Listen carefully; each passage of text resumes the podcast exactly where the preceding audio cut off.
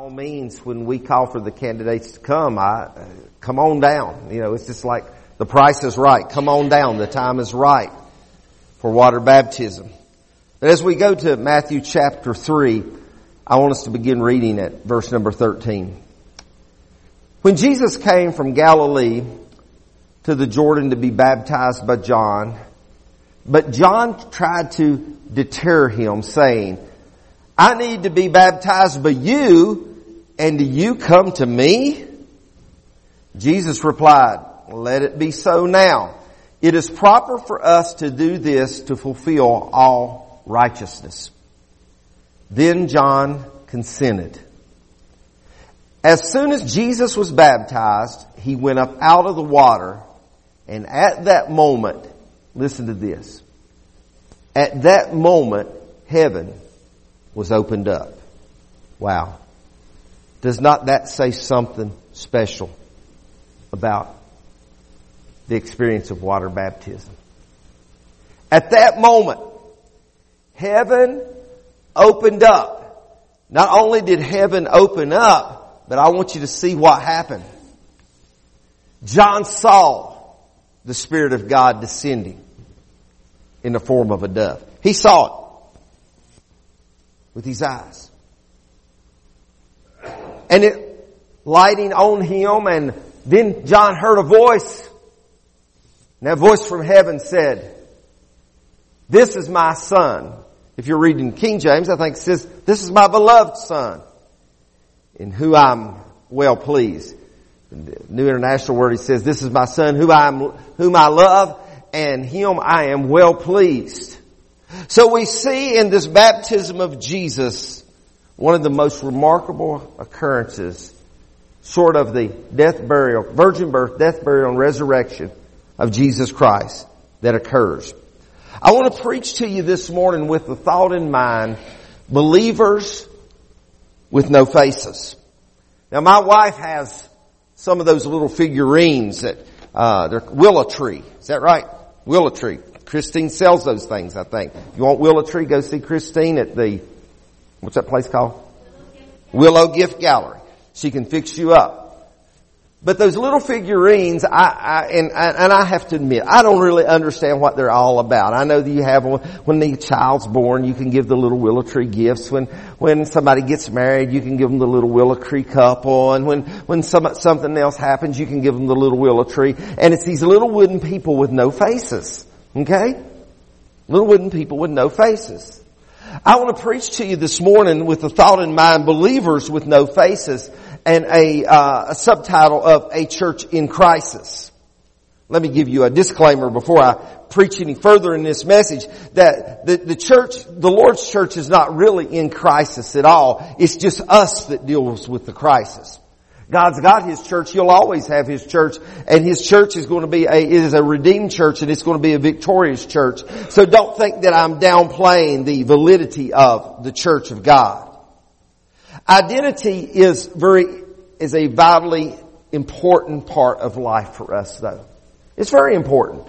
All of us have it, uh, in your wallet or in your purse right now. You probably have a driver's license with a picture on it. You may have a passport. You may have uh, some kind of other uh, uh, uh card or documentation that that says you are who you are. Sometimes I have to pull mine out just to remind myself of who I am.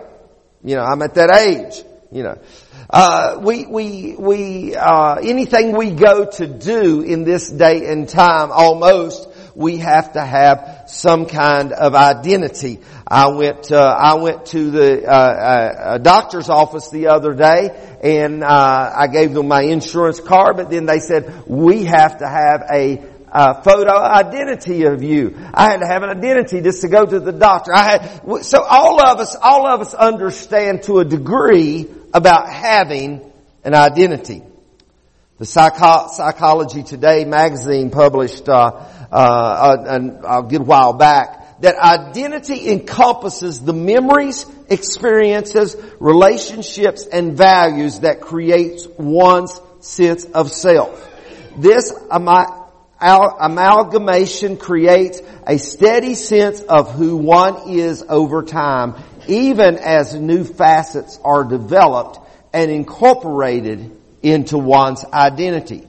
So even as our identity changes, you know, uh, if you don't believe you've changed, go pull out some photos from 10 or 15 years ago. Even if you're a young person in this room. Uh, you know, we begin, we've changed a little bit. Some of us, some of us, uh, you know, our hair's turned gray. Some of us, our hair's turned loose different things occur in our, our mind. You know, wrinkles occur, you know, crow's feet, I think that's what they call those things. There's all kinds of things that occur in our life, but yet we still know who we are. There's over one billion people in the world that have no photo identity. I read this just the other day. But yet even those people that don't have a photo identity, they have no driver's license, they have no um, uh, passport. They have nothing else with a photo identity. In fact, they have nothing at all. One of the uh, one of the African pastors, a South African pastor that I'm very much acquainted with, uh, that serves in leadership in our South African Pentecostal Holiness Church. Uh, a few days ago, he put up that it was his birthday. He he assumed that his mother was right because he said, "This is the date my mother has always told me this was my birthday, but I have no papers to prove that." But yet, he has an identity. He has an identity. Not in the sense that we think of legally. Every person in America has, has we know it has a name that identifies them. Every once in a while, we will run across a John Doe. I know with County Sheriff's Department, just in the last couple days, they have uh, they have uh, apprehended someone that had no identification, and they say they don't remember who they are. But reality is, they have an identity. Somebody will identify them. The government that we live in identifies us with a, a recorded legal name. You all have a legal name. Uh, you know, I have a legal name. It is not NR. Many people say, what does NR stand for? Well, it, uh, it stands for notably reliable. No, it doesn't. It stands for, my, my, my legal identity is, here it goes, for those of you that have always wondered. My, my legal name is Norris Ralph. Okay? Don't be calling me Ralphie, okay? Don't be calling me Ralphie. Yeah. When I met Sarah, she said, what does the NR stand for? I said, she said, what's your first name? I said, it's Norris. She said, can I call you that? I said, not if you want me to answer. You know. Call me Fred. That was my nickname in school. That's why Sarah calls me most of the time. But, but we have a name and we have a legal name that's been given to us and recorded. We also, uh, most everybody in this room, you have a series of numbers that you can call out uh, and you, or you have to punch in when you go into online banking or whatever to be. It's called your social security number and I hope it makes you feel socially secure.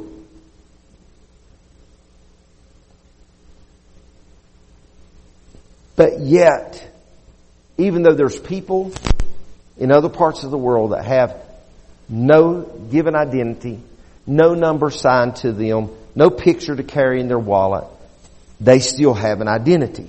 Let me explain. Each of us have characteristics that we are identified by. That's how people knows it, know us. It can be career choices. It can be personal taste or preferences that we have. It could be a hobby that we're known by.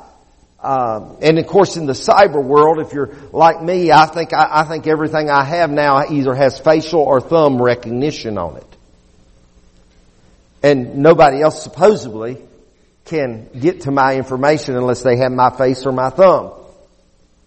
But I look around this room and I can identify some of you all for who you are and, and, and what you do. I, I, I can look around this room and, and I, I see Scott back there. He's Scott the banker or the vice mayor of Bluewell, whichever one you want to pick. I, I, I look back there, I see Jason. It's good to have him back today. And he's Jason the car cleaning guy. I look back and I see Charlie sitting beside him and I think, Charlie is the furniture guy. Hmm? You use dryers if you need dryers. Go see Charlie. You know, I, I look around and I, I see Kerry is the mattress man. I should have had you warrior mattress this morning.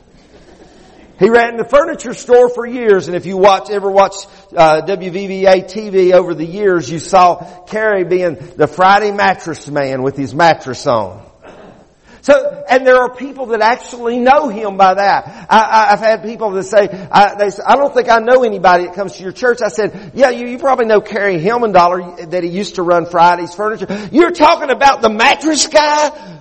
Yeah, the mattress guy. So there's things that identify us. There's things that, that, that we look at and, and, career choices and personal tastes and hobbies and, and different things and then our thumbprints and our facial recognition in the, in the cyber world. But there is a secret pandemic that uh, is going on in our world. Now we all remember that word pandemic, probably most of us, it has, brings a negative connotation to it today.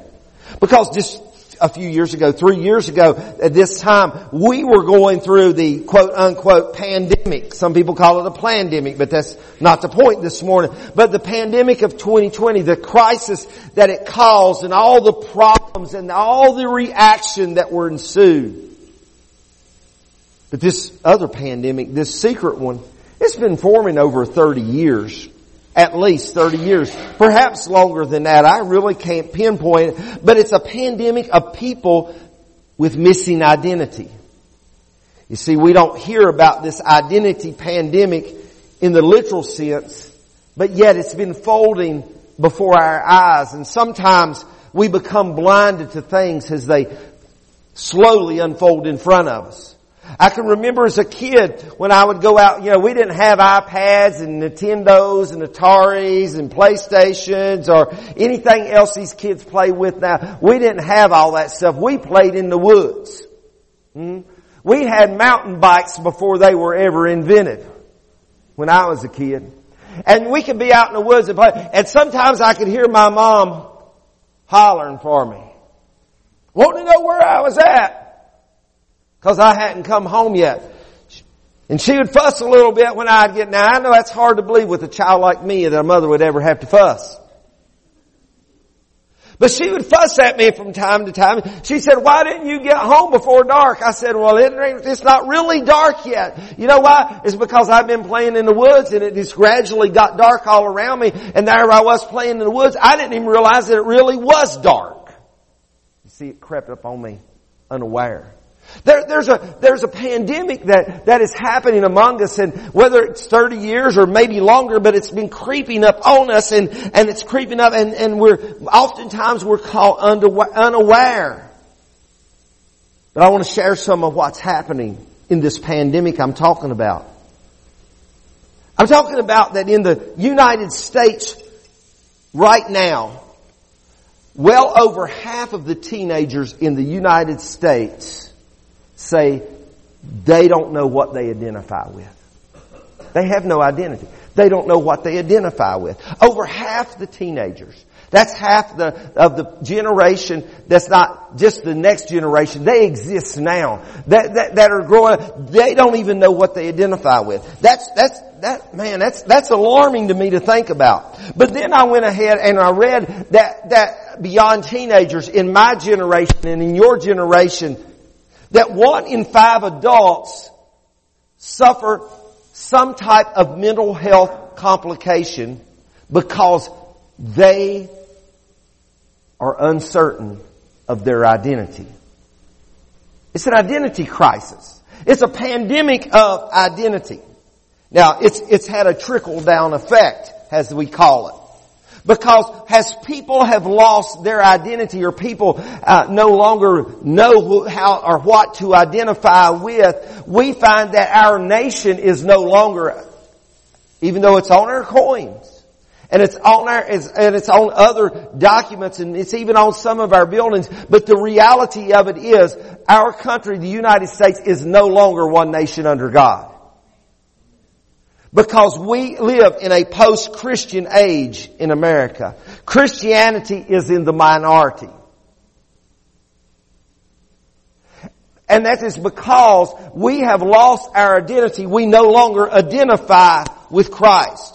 Used to, uh, 30 years ago, 40 years ago, used to, if you were going to be socially acceptable, you had some type of affiliation with a church, whether, even if you weren't saved, you still went to church because it was the right thing to do. That's no longer true in America. In America now, instead of people looking to go to church, they're looking for every reason not to go to church. Oh, can I get on some territory right now? I hadn't planned this. I, have been, ch- I've chased squirrels all morning long. Here comes another squirrel, Miss Sarah.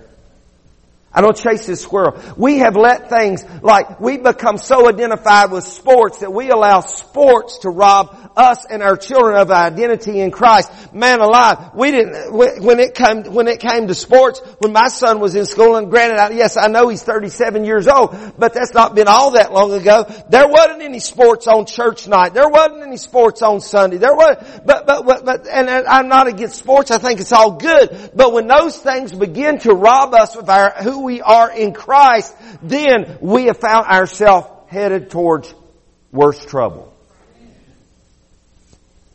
And recreation and things like that. And Lord, I've got to meddle. And this squirrel took me down the road. Uh, it took me down meddling street. But when we find ourselves consumed with so many things that have drawn us away from God. Well, I can have God. I read something I read something here a while back that said some, some guy put up a post on social media says that I'm closer to God when I'm on my bass boat on Sunday morning than I am when I'm sitting in church. Well, bless God, brother, something is wrong. Okay? I love you, but something is wrong. I understand the bass fishing on Sunday morning thing as far as having time to use it. But what I am saying to this is we have a, we have, as a nation, we have seen our nation escaping us, but it's cause we are losing our identity with God. There is no longer, listen, the church is no longer the strong place that the rest of the country turns to. We saw it in 9-11 some. There were a lot of people that ran to the church when 9-11 happened. But I dare say if 9-11 happened, how many years ago that been? 20 some years ago? I doubt if 9-11, if another 9-11 happened today, I doubt that there would be very many people that would run to the church. Because we have removed ourselves. You see, there's a pandemic going on among us, and, and, and we forgot so much about the church. We, not only are we, are, is the, we, are, we are losing our value in society. Christians are looked upon as being unnecessary and not needed. Jesus establishes his identity in this verse of scripture that I'm reading to you. He said, yeah, well, we know who, yeah, we know who Jesus, Jesus is. We, we know who Jesus was. We know who he is. Yeah, everybody knew Jesus. Not necessarily. You see, in fact, Jesus was actually a common name. Uh, the important thing is he was called Jesus the Christ, and the Christ means anointed one, so he was Jesus the Christ, the anointed one. Somebody said that one church put up a sign uh, that that said uh, something about looking for Jesus, and it was in a Hispanic community, and they said they had a bunch of Hispanic guys come up because they used the word, as we spell it, Jesus for Jesus. They said the church filled up on Sunday morning. Because they were looking for Jesus, you know. Yeah, so, so it's not just Jesus, but it's Jesus the Christ, the anointed one. And he establishes his identity here in this moment in this moment as John the Baptist is doing what, what he is called to do and he's down on the river of Jordan, which is one of the coldest bodies of water that you could ever step foot in. I've been there and I did it. And I tell you, it was, it was a wonderful experience, but that was the nastiest creek and, and the coldest creek I ever been in in my life. But if you ever get a chance, go and be baptized in the river Jordan. I was baptized there, but the reality of it is, as Jesus walks down, John does not want to baptize him, but Jesus says this is necessary. This is necessary. And when he is baptized, when Jesus is baptized of John, Jesus had no need of repentance because he was without blemish. He was without flaw. He was without sin. So he wasn't baptized because he had sinned, but yet it was necessary. It's necessary and it established an ordinance for us and it established a, a practice, if you would, for us to observe as we create our identity of who we are in Christ. Who we are in Him. You say, well, how did Jesus identify with who He was in Himself? It wasn't about Jesus creating His identity in Himself necessarily. But when we read this scripture and we find that John is baptizing Jesus as soon as Jesus was raised back up out of the water, this is the first witness of the Holy Trinity that is simultaneously manifested in scripture. In fact, it's really the only illustration. Because in that moment that Jesus is baptized and he is brought up out of the water, then what we find is, number one, Jesus is the Son, and the Son is there in a physical presence and is baptized. But then, then we see that the Holy Spirit appears. John sees it in the form of a dove.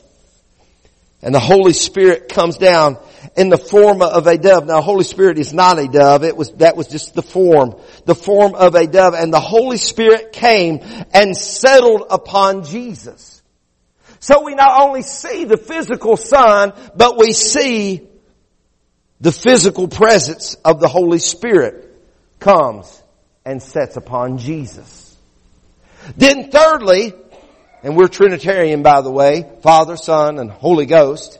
And then you see the Son is being baptized, the Holy Ghost has come and settled on the Son, but then the voice that radiates out of heaven, the voice that speaks, and I believe he spoke loudly and proudly. The voice that says, this is my beloved son in whom I am well pleased. So we see all of a sudden in the, in the appearance of John and all that may have been gathered on that riverbank that day, we see the manifest presence of the Trinity that, that occurs in the Father, Son, and Holy Ghost right there on, in the midst of the river of Jordan. Now what does all of that mean? What all of that means is that was the moment when Jesus was, His identity was fulfilled of who He was and who He still is and the confirmation of the hand of God that is on His life and the proclamation of Him being the Son of God that's carrying forth the will of the Father and God is pleased in all that. So Jesus received His identity. It wasn't a driver's license. It wasn't a passport, but He received His identity in that moment. But here we go back to the crisis. We have, in the world today, we have believers with no faces. We have believers with no faces. I, I look at that, that and I know the image is faint, but when I look at that faint image, I can't identify that guy as being anybody. I could put your face up or your face or your face up and we just say, oh yeah, that, that's Elaine or that's Rick or, you know, uh, you know, that, that's whoever. And we can, but we don't know who this is. It's just a blank face. There, there, there's really nothing distinguishing about it. And oftentimes what happens in the world, there is nothing that is really distinguishing about us as believers. Wow.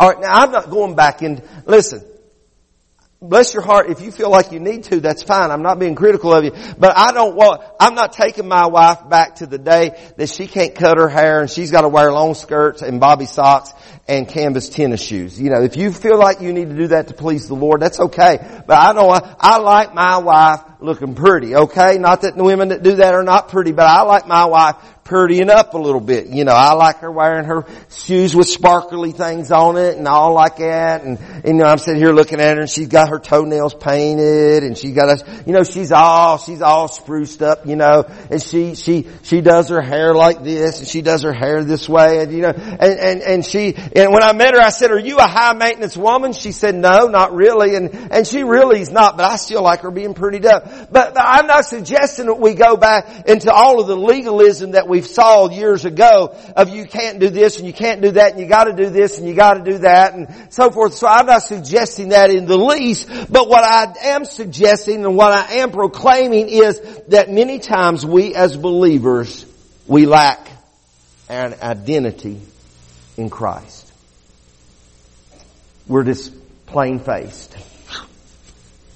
And nobody realizes who we are. I believe as believers that we should have identifying marks.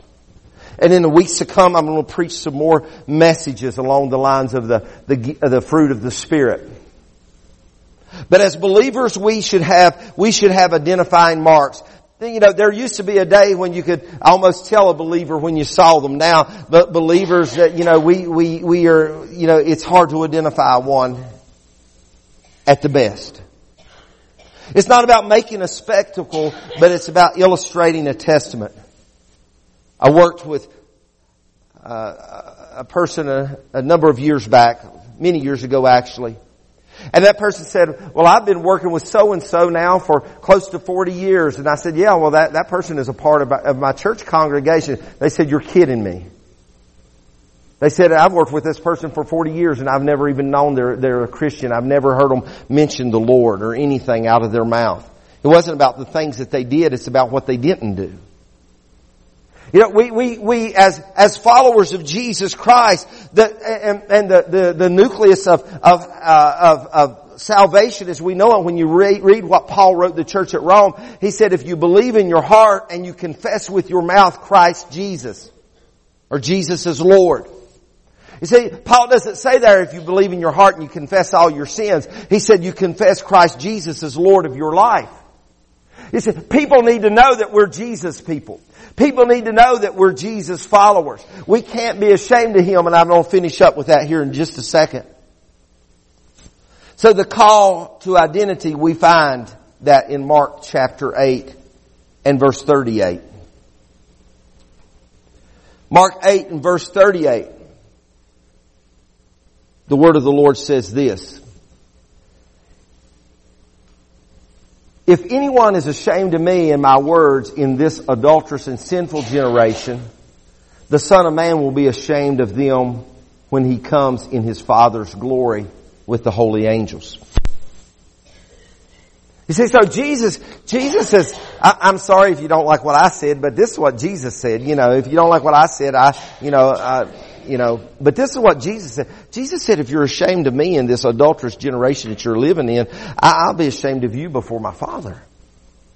I understand that's that's pretty serious stuff there. You know, it, it, it's and, and hey, there's there's a there's an entertainer and he's a he's a he, he does secular music and this guy also does Christian music, but he but he works with a lot of Christian ministries. And a few years ago, he came up with uh, he come up with this uh, whole concept of of secret worshiper, secret worshiper.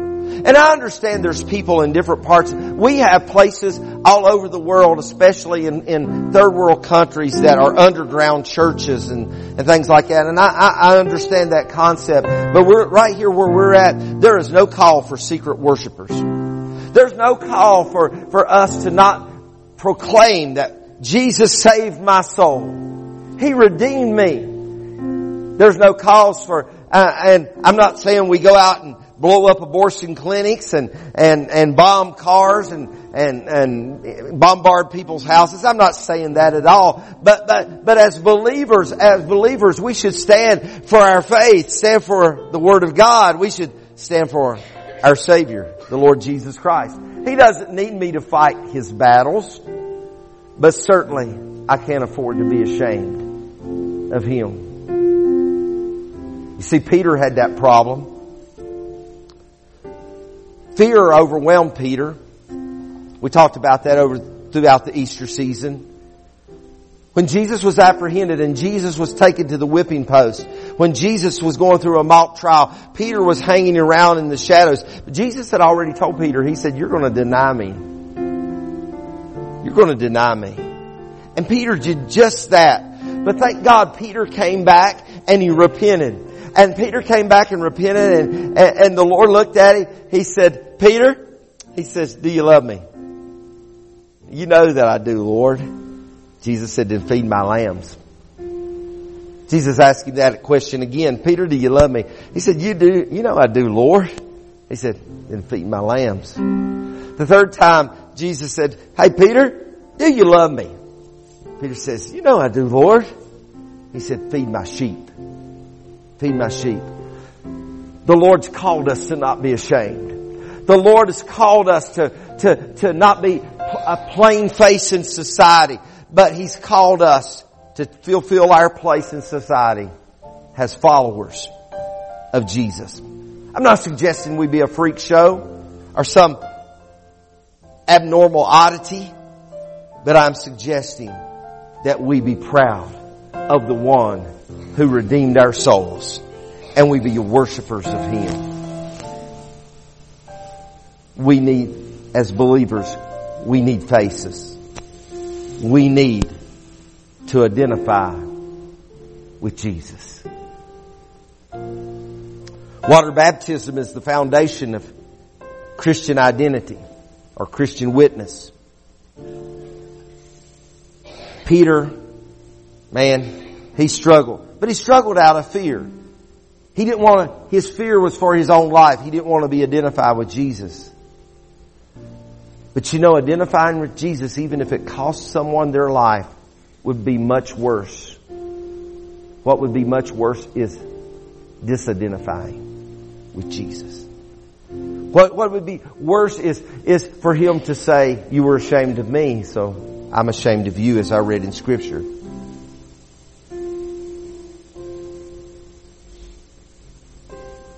So today, we're given the opportunity